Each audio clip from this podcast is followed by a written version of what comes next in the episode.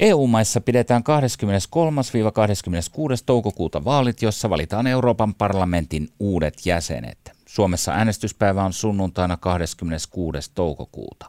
Minä olen Pekka Mykkänen, Helsingin Sanomien toimittaja ja entinen EU-kirjeenvaihtaja. Tässä podcastissa ollaan intopiukeena eurovaaleista ja yritetään avata kuulijoille, mistä näissä vaaleissa ja Euroopan unionissa laajemminkin on oikein kysymys. Und angesichts der vielen Probleme auf der Welt.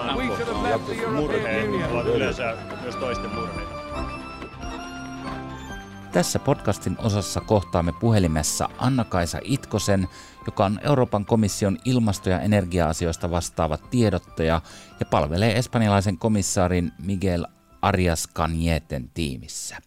Itkonen on myös innokas tasa-arvon edistäjä. Tänään kysymme muun muassa, onko EUn ilmastopolitiikka puhdasta kiusantekoa suomalaiselle teollisuudelle. Tervetuloa Anna-Kaisa Itkonen sieltä pimeyden ytimestä Brysselistä. Kiitos. Onko siellä pimeää, siellä pimeyden ytimessä? No syksyä kohti mennään, eli pimeys vaan lisääntyy. Näin se syksy aina tulee aiemmin ja aiemmin. Mutta hei, leikki leikkinä. Kun mennään ihan suoraan asiaan ja kysytään, että kerrotko ihan lyhyesti, että mitä kaikkea siellä EU:ssa on viime vuodet puuhattu meidän päämenoksemme tai hyväksemme ilmasto- ja energia-asioissa ja mihin siellä niin kuin isossa kuvassa pyritään? Mitä siellä tavoitellaan? No tosi lyhyesti ähm, vähän mutkia suoristaen, niin tästä kuluneen neljä, vuoden, neljä ja puolen vuoden aikana, eli niin tavallaan tämän komission kauden aikana, niin on neuvoteltu Pariisin ilmastosopimus. Ja sitten sen jälkeen, ja oikeastaan jo vähän ennen, ennen kuin se sopimus oli, oli tota niin, saletissa, niin on säädetty lait, jotta jotta me tuohon vuoteen 2030 mennessä päästään niihin tavoitteisiin, joita me Pariisissa tavallaan itsellemme asetettiin. Ja, ja sitten viime vuoden lopussa vielä sitten komissio esitti tämmöisen strategian, missä, missä etitään keinoja silleen, että voitaisiin tehdä EUsta ensimmäinen merkittävä maailmantalous, joka on kokonaan ilmastoneutraali vuoteen 2050 mennessä. Eli me ollaan tavallaan niin kuin pistetty puikkareihin tuo 2030 tavoitteet tällä kaudella ja sitten tässä vielä niin kuin viimeisen vuoden aikana niin esitetty semmoinen niin ajatus ja strategiapaperi siitä, että miten EUsta tehdään ilmastoneutraali tuonne 2050 vuoteen mennessä. Hmm. Nämä on tosi isoja asioita ja koska tässä podcastissa yritetään pitää mielessä koko ajan nämä eurovaalit, niin kerropa, kun säkin paljon sitä EU-parlamentin väkeä tapaat, niin pystyykö sun mielestä tämmöinen yksittäinen Euroopan parlamentin jäsen, vaikkapa suomalaismeppi, niin tällaisiin valtaviin megatrendeihin vaikuttaa? Että annatko meidän äänestäjille jonkinlaista kuvaa siitä, että mikä tällaisen yhden mepin paikka on siinä isossa, isossa universumissa nimeltä EU?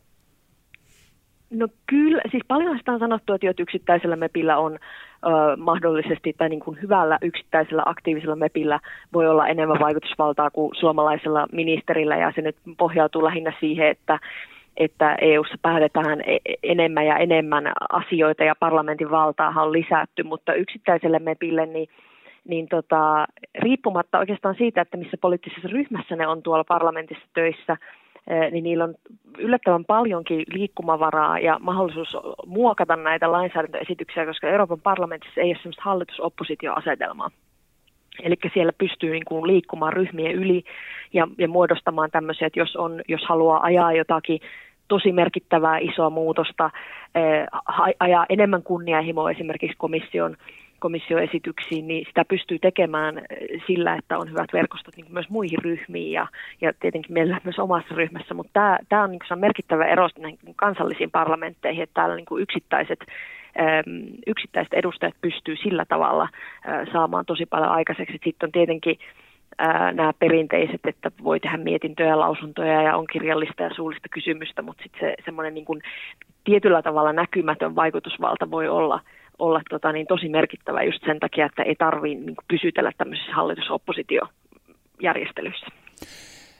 Eduskuntavaalien jälkeen Metsä Group ilmoitti rakentavansa tämmöisen erittäin suuren, suorastaan jättimäisen sellutehtaan Kemiin. Ja sen vaatiman raaka-aine tietysti lisäisi Suomessa näitä hakkuita merkittävästi ensi vuosikymmenellä. Tässä on esitetty arvioita, että tämä kutistaisi tuntuvasti jopa neljänneksen tätä Suomen metsien nielua, eli kykyy sitoa hiilidioksidia ilmasta, niin Onko tällainen investointipäätös ja hanke suorassa ristiriidassa EUn ilmastopolitiikan kanssa? No tuohon osaa ihan suoraan sanoa, mä olen niin kaikkia näitä Metsägrupin suunnitelmia nyt lukenut ja, ja, ja katsonut, että mitä siellä ihan tarkalleen esitetään ja, ja tämä on niin kuin hyvin, hyvin tässä, niin kuin sanoit, niin hyvin tässä niin kuin vasta ihan just, just tehty tämä esitys. Mutta tota, niin, meillä on komissiolla on tarkoitus päättää ensi vuonna näistä, näistä jäsenmaiden metsien hiilinielujen niin sanotusta vertailutasoista tuossa vuosille 2021-2025. Ja, ja tässä on tällä hetkellä menossa menossa nämä tota, niin kansallisten raporttien tekemiset, että näitä, näitä tietysti niin katsotaan, että silleen suorilta nyt tähän niin on, on vaikea, vaikea sanoa, että onko joku vastaan vai, vai tota, niin, ähm, meidän, meidän esitysten mukaan, että me ei tietenkään sellaisia ohjeita anneta sektorikohtaisia tai yrityskohtaisia, että, että kuka saa hakata ja mistä puuta metsää. Mutta, tota, niin, äh, mutta tämä varmaan otetaan Suomessa sitten huomioon, kun, kun näitä, tota, meille näitä raportteja tehdään siitä, kun me, jotta, tai niin kun, kun me ollaan jäsenmaalta pyydetty tämmöisiä raportteja, jotta me sitten voidaan niin kuin helpommin tehdä, tehdä ne meidän omat laskelmat, että mitkä nämä kullekin jäsenmaalle nämä tasot on.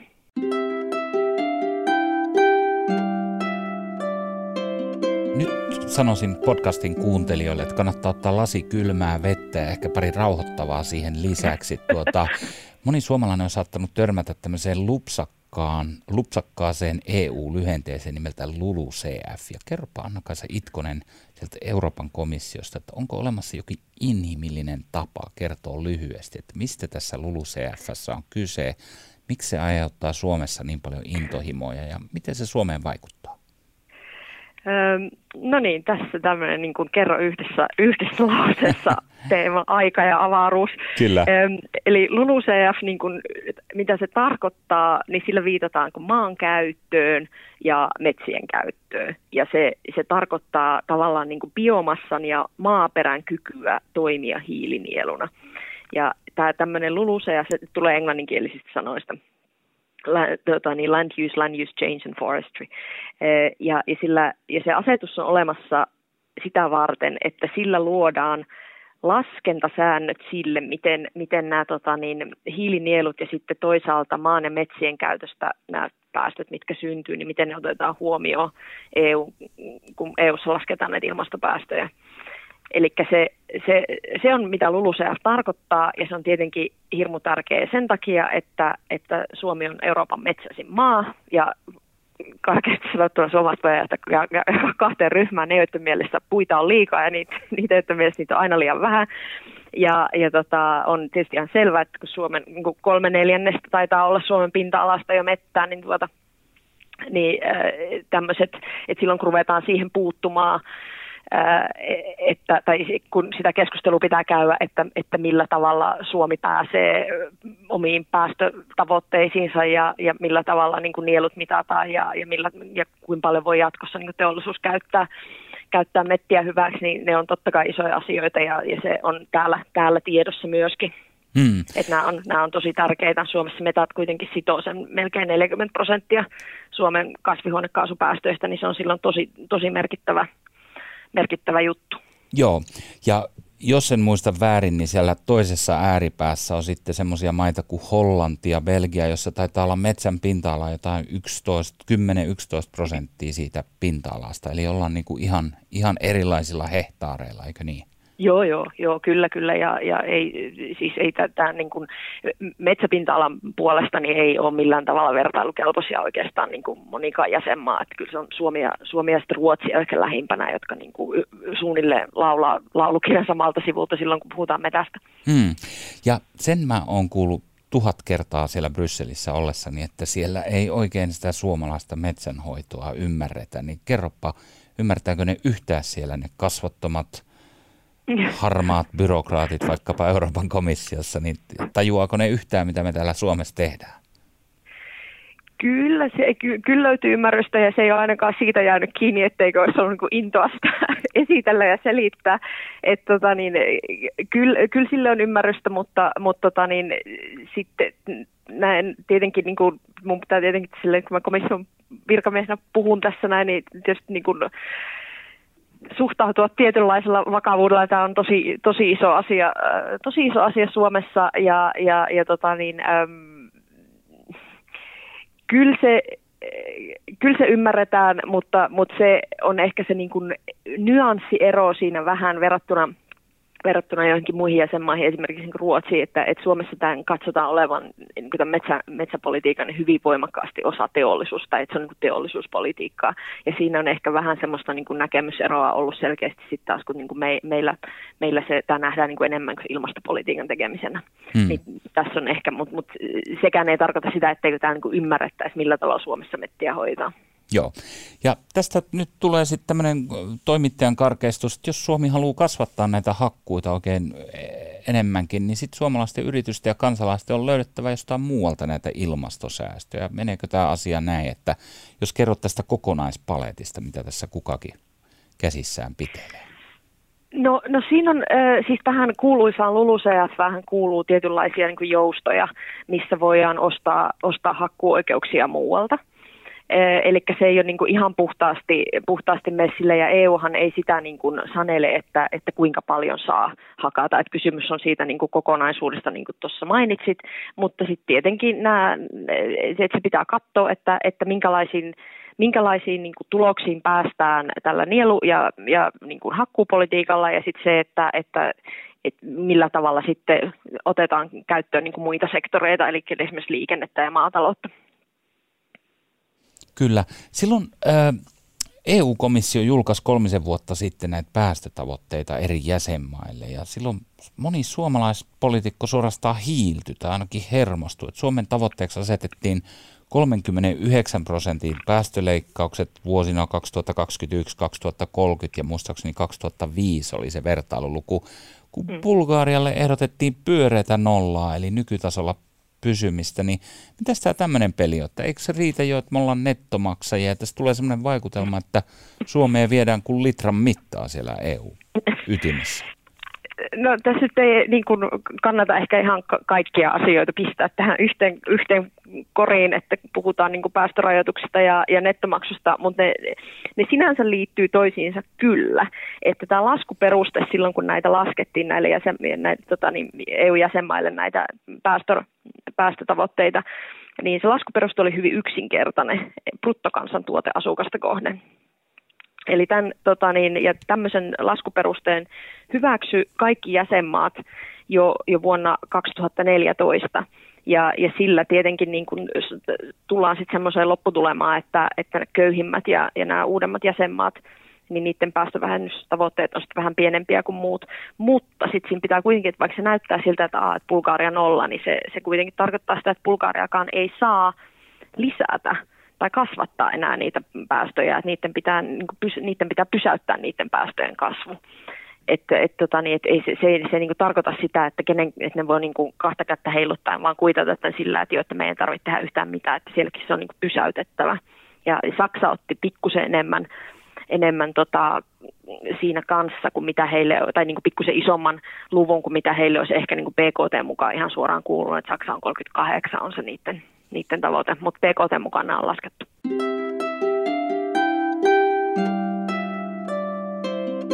No nyt kun on saatu näitä muutama perusasia ojennukseen, niin kerrotko, että mitä nyt sitten tulevina vuosina siellä ilmasto- ja energiapolitiikassa on tarkoitus EU-ssa tehdä? Eli Kannattaako nyt äänestäjien kuunnella näitä eurovaaliehdokkaita ja heidän puheitaan näistä kysymyksistä, että millaisia, millaisia asioita siellä esimerkiksi suomalaisen euroedustajan päätettäväksi voi tulla nyt sitten seuraavalla kaudella? No, tämä on itse asiassa hyvä, kun otit tämän esille, koska tämä sanotaan ilmasto- ja energiapolitiikka on yksi niitä asioita, missä nimenomaan Euroopan parlamentilla on paljon sanottavaa ja niillä on paljon valtaa. Että, että niin kuin monta, monta kertaa tota, niin vaalikentillä kuulee, kuulee asioita keskusteltavaa, joissa niin kuin välttämättä EUlla ei ole esimerkiksi päätöksentekovaltaa erityisesti, mutta ilmasto- ja energiapolitiikka on. Ja Euroopan parlamentti niin tällä kaudella erityisesti näytti kyllä, että, että ne, ne nosti paljon, paljon meidän tai niin kuin komission tekemiä esityksiä, niin ne, ne veivasi niitä ylä, yläsuuntaan, eli tavallaan tai ylöspäin tarkoittaa sillä, että, että niin kuin tehtiin niin kuin astetta kunnianhimoisempaa politiikkaa, mitä niin kuin alun perin täällä esitettiin. Eli parlamentti on hyvin vaikutusvaltainen ilmastoenergiapolitiikassa, kannattaa muistaa. Mutta se, että mitä asioita on tulossa, niin on tietenkin ihan selvää, että että jos halutaan viedä EU, EUta ja EU-maita Eurooppaa kohti tota ilmastoneutraalia 2050 vuoteen mennessä, niin se edellyttää erilaisia toimia. Ja varmasti täällä tietenkin se jää tämän uuden komission, uuden poliittisen johdon päätettäväksi, että, että minkä tyyppistä lainsäädäntöä ja mi, mihin sektoreihin ja mihin alueisiin he haluaa ilmastoenergiapuolella puuttua, mutta et varmaan niin kuin esimerkiksi liikenneratkaisuja, tulevaisuuden liikenneratkaisuja, siellä, siellä tulee päätöksiä ja, ja, ja tota, niin myöskin sitä, että millä tavalla voidaan sitten vielä tota, tiukentaa ehkä tai nostaa noita mm, niin päästö, päästötavoitteita EU-tasolla yleisesti ja, ja sitten niin se, että, että millä tavalla EU esiintyy sit myös kansainvälisissä ilmastoneuvotteluissa, missä myöskin on niin kuin toivottu, että, että osapuolet tarkentaisi ylöspäin näitä omia tavoitteita, niin nämä nyt on ehkä semmoiset isot, isot trendit, mitkä joka tapauksessa tippuu pöydälle huolimatta siitä, että minkälaista niin kuin, poliittista ohjelmaa uuskomission puheenjohtaja rupeaa, rupeaa sitten niin kuin, noudattamaan. Hmm. Mä tiedän, että siellä Euroopan komissiossa niin paljon käytetään aikaa ja energiaa pohtiakseen energiariippuvuutta ja sitä, että mistä tämä Eurooppa ylipäätään saa tämän energiansa 510 miljoonalle ihmisille. Ja, ja mä, mulla pomppasi silmiin, kun mä katsoin tätä komission ehkä vähän itse kehuvaakin raporttia tästä menneestä kaudesta, joka julkaistiin äskettä. Ja Suomi, Suomi mainittiin siinä ainoana EU-maana, joka on kaasun tuonnin suhteen riippuvainen yhdestä ainoasta toimittajasta, ja se on tämä Venäjä, Venäjä ja Venäjä. Ja kaikesta Suomen käyttämästä energiasta noin puolet tulee Venäjältä, ja mä näen jossain, että se olisi noin viidennes EU-maissa keskimäärin. Niin onko tämä sun mielestä ongelma Suomelle, ja onko tämä sellainen asia, mihin olisi kiinnitetty komissiossa huomiota? No siis komission näkökulmasta niin joo, siis siihen on kiinnitetty huomio sillä tavalla, että Suomi on ainoa jäsenmaa, joka on, jonka kaasu tulee, tai siis joka on niin kuin yksinomaan riippuvainen kaasutuonnissa venä, venäläisestä kaasusta. Ja tämä oli semmoinen tämmöisiä isoja suuntaviivoja silloin tämän kauden alussa, kun me puhuttiin, kun me laitettiin tätä energiaunionia pystyy, että meillä on tavoitteena se, että, että kaikki jäsenmaat, niin niillä on ainakin kolme eri eri tota niin, äm, lähdettä. Ja meillä oli silloin, kun me aloitettiin tämä, kun tämä komissio aloitti, oli kuusi jäsenmaata, jotka oli sataprosenttisesti riippuvaisia venäläistä kaasutuotannosta, ja nyt niitä on siis yksi enää jäljellä, ja se on Suomi. Mutta sitten taas äh, Suomella on äh, sitten taas paljon niin kun, tavallaan, että Suomi ei niin kuin voinut tässä tilanteessa ihan verrata esimerkiksi niin Bulgariaan tai Romaniaan silloin niin kuin kauden alkutilanteessa, missä, missä heillä oli niin kuin hyvin selkeästi niin kuin se riippuvuus oli sitä tasoa tavallaan, että jos olisi tullut niin kuin kaasun tuotannossa esimerkiksi ähm, jonkunlaista hikkaa tai sakkaa, niin siellä olisi niin kuin ollut kansallisia isoja kriisi, kriisitilanteita ja, ja silloin näiden tämän ähm, kaasukriisin, mikä oli Ukraina ja, ja, ja tota, niin Venäjän välinen, niin sen jälkimainingeissa tehtiin näitä stressitestejä ja siellä niin kuin oli ihan selvää, että, että nämä itäisemmät jäsenmaat on huomattavasti äh, haavoittuvaisempia kuin esimerkiksi Suomi, että, että Suomi nyt ei niin kuin sillä tavalla ole nyt esi- tai niin kuin esiintynyt, esiintynyt täällä minkäänlaisena huolestuttavana tapauksena, mutta tietenkin tuossa tilastossa pomppaa sieltä sen takia, että on ainoa. Hmm. Mitä siitä pitäisi ajatella, että mahdollisesti komission tuleva puheenjohtaja on tämä saksalainen keskusta-oikeistolaisen EPP-ryhmän kärkiehdokas EU-vaaleissa, tämä Manfred Weber, niin hän on sanonut, että hän haluaisi keskeyttää Venäjältä Itämeren kautta Saksaan kaasua tuovan tai vievän Nord Stream 2 kaasuputken rakentamisen, niin millaista huolta tämä Nord Stream 2 ja, ja tuota, energiapolitiikan onnistuminen laajemminkin siellä Brysselissä aiheuttaa? No tähän oikeastaan niin ottamatta nyt kantaa tämän tota niin, ehdokas, ehdokas Weberin tähän kommenttiin, niin yleisesti ottaen me ollaan oltu hyvin, hyvin niin kuin linjassa alusta asti sen kanssa, mitä, mitä niin kuin komissio on tässä Nord Stream 2-hankkeesta sanonut. Se niin kuin tuohon viitat, tai niin kuin äsken tuossa kysyit tuosta, niin kuin, että me ollaan tätä niin kuin energiariippuvuutta paljon mietitty täällä, niin totta kai tämä Nord Stream 2 on niin kuin tietyllä tavalla osa sitä, osa sitä poliitis, poliittista palettia ja tätä niin kuin in, kaasuinfrapalettia sillä tavalla, että et eihän se tuo uusia tavallaan kaasulähteitä tai kaasutuottajia EU-markkinoille. Et siinä mielessä me ollaan, ollaan niin kuin sanottu siitä, että joo, että, että kaikki, kaikki hankkeet, mitä rakennetaan, siis tässä nyt puhutaan kaasuputkista, niin EU-alueelle niiden pitää noudattaa meidän lainsäädäntöä, että muuten me ei siihen oteta kantaa, että me ei olla se niin kuin, toimisto, mistä tullaan rakennuslupia kysymään, että niiden pitää noudattaa EU-lainsäädäntöä, mutta sitten se, että, että se ei ole linjassa, tämä Nord Stream 2-putki ei ole linjassa meidän energiaunionin tavoitteiden kanssa, mm. mitkä on nimenomaan rakentaa sitten taas enemmän semmoista niin kuin infrastruktuuria, millä tuon kaasua jostain muualtakin kuin Venäjältä. Mm. Tällä meidän omissa eduskuntavaaleissa, jotka pidettiin äskettä ja täällä hallitustakin kovasti puuhataan, niin perussuomalaiset lanseeras käyttöön tämmöisen termin kuin ilmastovouhotus. Ja, ja mä kuulin sen monen, monenkin ehdokkaan suusta ja, ja tuota, mulle kerrottiin esimerkiksi, että se uhkaa suomalaisten oikeutta lämmittää saunaa ja syödä lauantai-makkaraa. Mm-hmm. Tuota, mä tiedän, että sä seuraat eurooppalaista politiikkaa tarkasti siellä ja tietysti altistut sille ihan senkin takia, että sulla on niin monesta eri maasta kollegoja siellä, niin tuota, kuinka yleinen eurooppalainen trendi, tämmöinen skeptinen suhtautuminen ilmastopolitiikkaa on. Ja niin kuin näissä populistipuolueissa ja EU-skeptikkopuolueissa, niin, niin tota, ja sitten sellainen, että jos nämä ö, puolueet saa merkittävästi uusia paikkoja sinne EU-parlamenttiin ja ehkä pystyy yhdistämään voimansa, niin arveletko, että se voisi jollain tavalla vaikuttaa EUn ilmastopolitiikkaan? Että onko tämä asia, josta kannatte huolta siellä?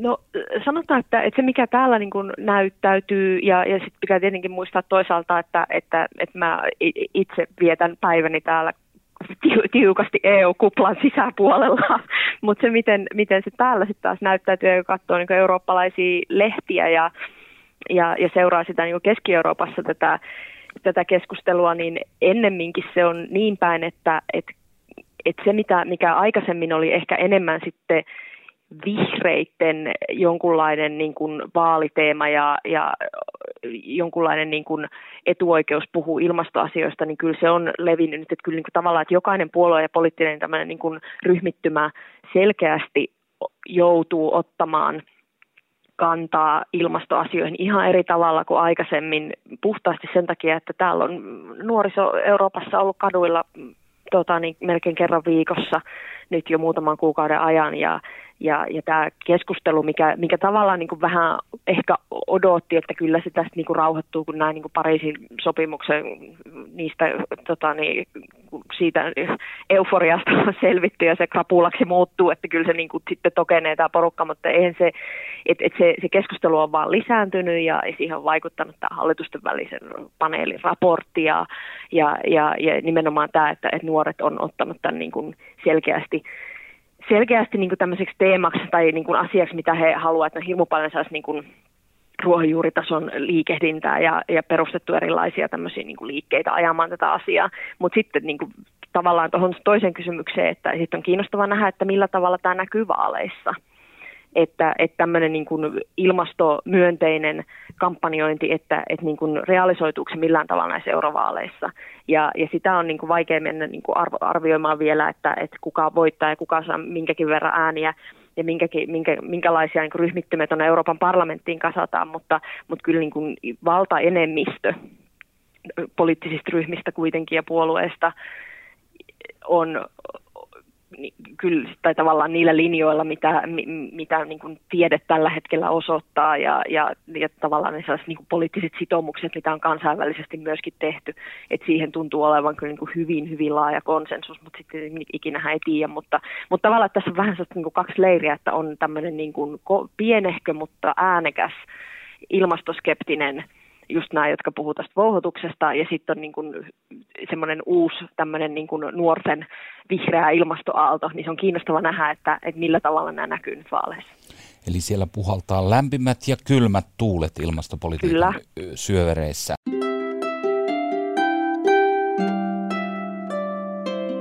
Sitten jos mennään tämmöiseen vähän enemmän poli- politiikan pohtimiseen näissä vaalien ympärillä, niin jotkut suomalaiset, ehkä podcastin kuuntelijatkin on saattanut kuulla, että komissio seuraavaksi, seuraavaksi puheenjohtajaksi niin pyrkii niin sanotut kärkiehdokkaat näissä eurovaaleissa. Siitä käytetään tämmöistä saksankielistä termiä kuin Spitzenkandidaaten.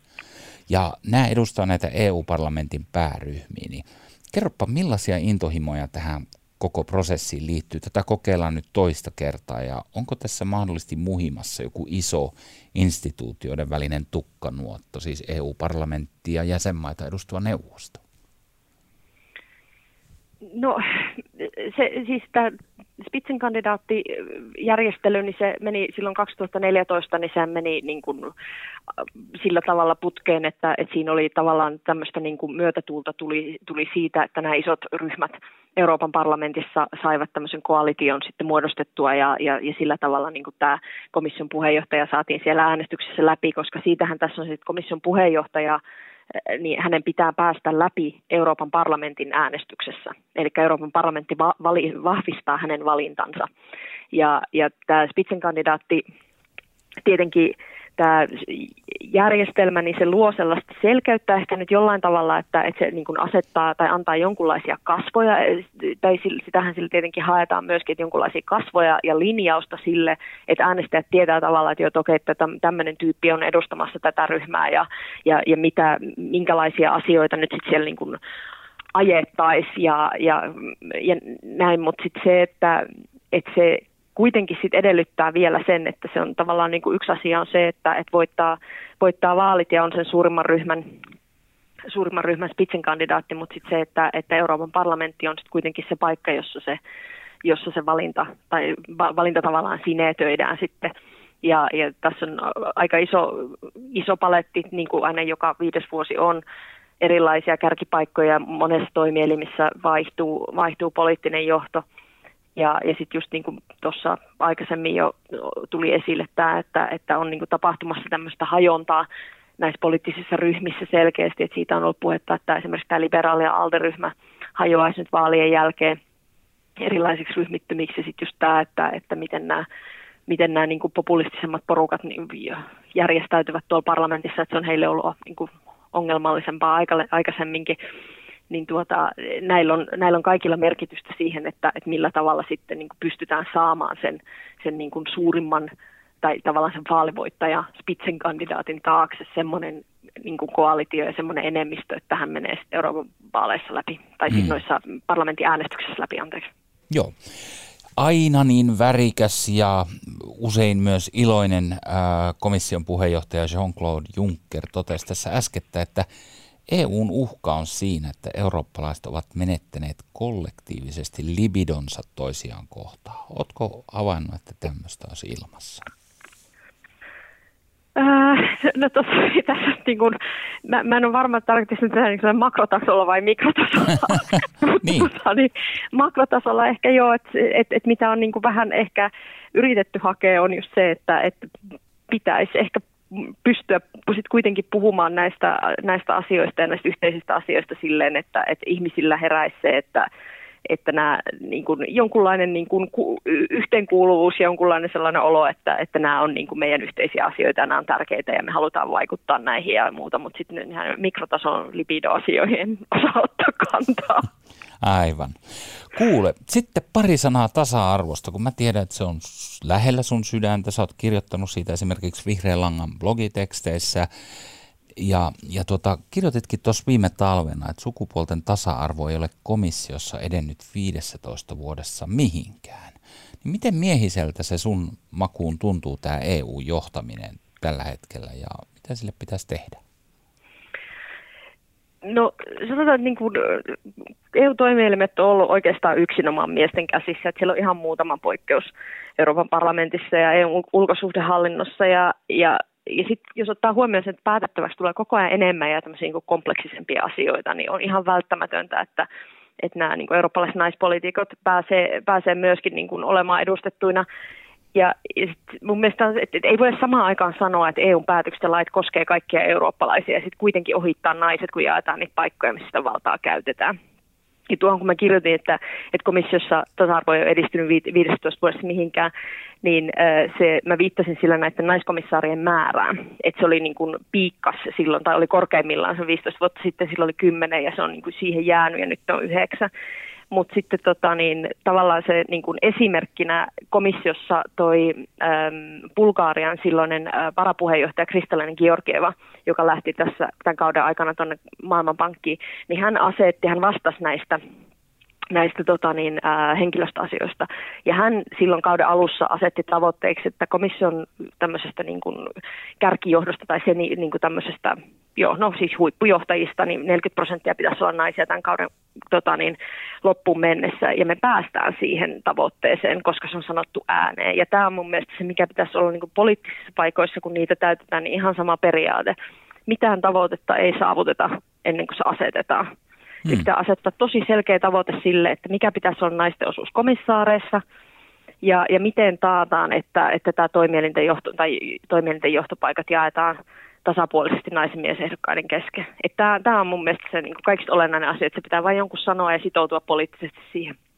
Ei niitä muuten niin kuin näistä voi rupatella vaikka niin kuin maailman tappiasti, ei mitään tapahdu. Joo. Sitten mä kysyn äänestysvilkkaudesta. Se on eurovaaleissa kautta unionin mä luulen joka maassa niin paljon, paljonkin kansallisten vaalien alla. Et Suomessa se on jopa 30, 30 prosenttiyksikköä alempana kuin esimerkiksi eduskuntavaaleissa. Niin sanoppa, onko tämä sellainen asia, joka uhkaa jopa tämä systeemin legitimiteetti? Tämä on, mieltä tämmöistä, tämä on, on ehkä tämmöinen akateeminen aihe, mutta että onko, onko EU-parlamentilla ja EUlla laajemminkin kansa antama mandaatti? Mikä, mikä sun fiilis on siitä? No niin kuin sanoin, tämä nyt on aika akateeminen aihe, mistä, mistä niin kuin varmaan on monenlaista tutkimusta tehty. Et Euroopan parlamentti on se niin kuin ainoa toimielin, mihin valitaan ihan suoralla kansanvaalilla nämä edustajat. Ja, ja tietenkin se, että, että niin kuin ainahan se mandaatin niin kuin merkitys kasvaa sitä enemmän, mikä, niin kuin, mikä, mitä suurempi joukko on siellä, siellä takana, mutta sitten niin kuin, että EU jos puhutaan niin EU-legitimiteetistä ylipäätään, niin kyllähän myöskin niin kuin komissaarit, kaikki ketkä, ketkä tota, niin, tänne valitaan ja sitten toisaalta noi, niin kuin neuvoston päätöksenteko, niin kyllähän nämäkin henkilöt sanotaan, että niin kuin neuvostossa kaikki pääministerit ja päämiehet ovat kansan suoraan valitsemia – Eli siinä toteutuu tämä niin kuin kansanvaltainen demokraattinen valinta ja sitten taas komissaarit ovat demokraattisesti valittujen hallitusten esittämiä henkilöitä. Eli et, et silleen, niin kuin, et ei, mun mielestä ei voi niin kuin ihan suoraan kuitata sitä pelkästään, että on niin kuin alhainen osallistuminen eurovaaleihin, että EUlla ei ole niin kuin kaiken kaikkiaan niin kuin minkäänlaista mandaattia ja legitimiteettiä enää tehdä mitään, koska kyllä, niin kuin, kyllä tämä, tämä niin kuin puoli sillä tavalla on, on näissä nimityksissä ja nimenomaan siinä, että niin kuin on paljon myöskin tätä hallitusten välistä yhteistyötä, mutta tietenkin totta kai soisi, että Euroopan parlamentissa äänestäisi, äänestäisi useampi, hmm. useampi kansalainen. Tämä onkin sitten kysymys, jota mä esitän kaikille vieraille ja toivon siihen mahdollisimman nokkelia vastauksia. Mutta kannattaako mun pienen äänestäjän mennä edes urnille näissä eurovaaleissa, kun ei se naapurin Pirjokaan taida niin, no mä en tiedä kuinka paljon tarvii sitä naapurin pirjoa miettiä, mutta, mutta se, että me ollaan nyt puhuttu tässä esimerkiksi nyt niin kuin, tota niin, paljon noista ilmastoasioista ja energia-asioista ja, ja jos pelkästään niin miettii, että jos, jos niistä on kiinnostunut yhtään, niin siis tämän maan osan merkittävimmät energia- ja ilmastopoliittiset ratkaisut tehdään Euroopan unionissa jatkossakin.